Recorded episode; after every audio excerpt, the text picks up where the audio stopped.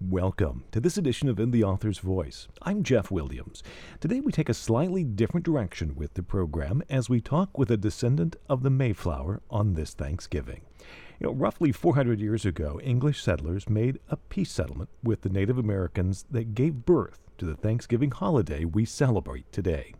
I recently talked with Paula Fisher, a Mayflower descendant, about the arrival of the Mayflower in 1620 and the history of that very first Thanksgiving. This landing and this colonization, if you will, was a little different from others. I mean, the English, the Spanish people had been coming to the New World for many years, but the Pilgrims were families, moms, dads, and children, and that made a huge difference. So it's a very family-oriented arrival, and it's a very family-oriented feast Thanksgiving is, and I think that's what really makes it special. I know you've been involved as an interpreter there, and in many aspects there, as well as being, as I understand it, a Mayflower descendant. How has what we know about that arrival, about Thanksgiving, changed over the years, or has it? Well, I think people mostly know the simple story of it. But there's so much more detail that you can certainly find out if you come and see Plymouth, as is our website. But I think it's hard to encapture the entire story in a few weeks in the month of Thanksgiving, because it's such depth to it that I couldn't even begin to go on today. But I do think that it's wonderful that this holiday is an official holiday, and it's non-religious. It's people, families love it, and it's nothing that's controversial, if you will. And I think, too, especially now, it's important that it's a story of immigration. It's a story of the fact that this country has been taking in immigrants for over 400 years. Obviously, Thanksgiving is celebrated around the globe, but I'm guessing it's probably a pretty special event there. It is. And 25 years ago, a parade was started, the America's Hometown Thanksgiving Celebration Parade, which takes place the Saturday before Thanksgiving every year. And Plymouth really comes alive that whole entire week. The restaurants get full, people are visiting our museums, and the families are coming in, and pretty much through most of November, because it's a very busy day on Thanksgiving Day, that's for sure. The Mayflower landed in, 1620, if my history serves me correctly. So, I know you mentioned that the story. There's a lot of depth and a lot involved in this. But what is the primary thing that maybe you find that as we come and we visit and we see for ourselves, that what is maybe the biggest misconception that we might have? Well, I think one misconception is sometimes the Thanksgiving story is related to one happy feast between Native people and Pilgrims, and that was kind of the end. But there were 50 years of peace between the Pokanokets and the Pilgrims, and I think a lot of people need to realize that. Certainly, we can't deny the fact that things didn't turn out well for the Native Americans in this country. But you keep in mind that they came over to be peaceful, they came over to settle, and they came over to be able to worship as they wish to worship. And, of course, most people do understand that part, but it was in their freedom of religion that they were looking for, not everybody's, I'm afraid.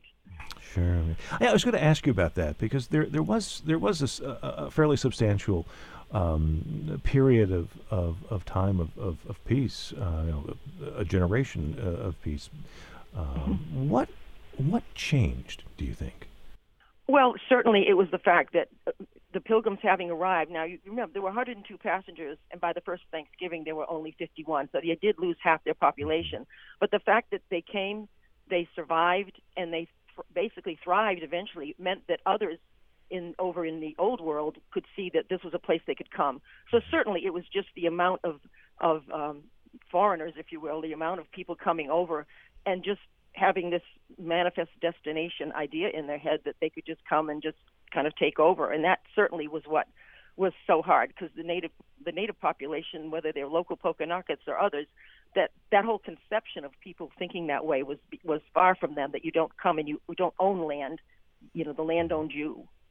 We have our kind of modern take on the Thanksgiving feast. What traditionally was at that table that first feast?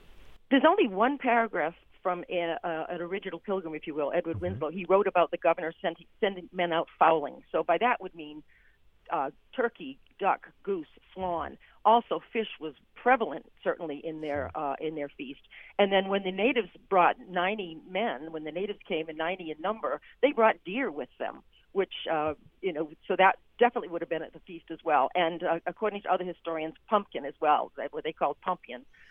Pumpkin would have been, not a pie, though, not a pumpkin pie. They didn't have the kind of flour to make pies, but certainly boiled pumpkin. So, but there isn't a lot written that you can know exactly, but this area was just food that you could just, get so easily. So I'm sure it was and it was a 3-day feast as well. Sure. Wow.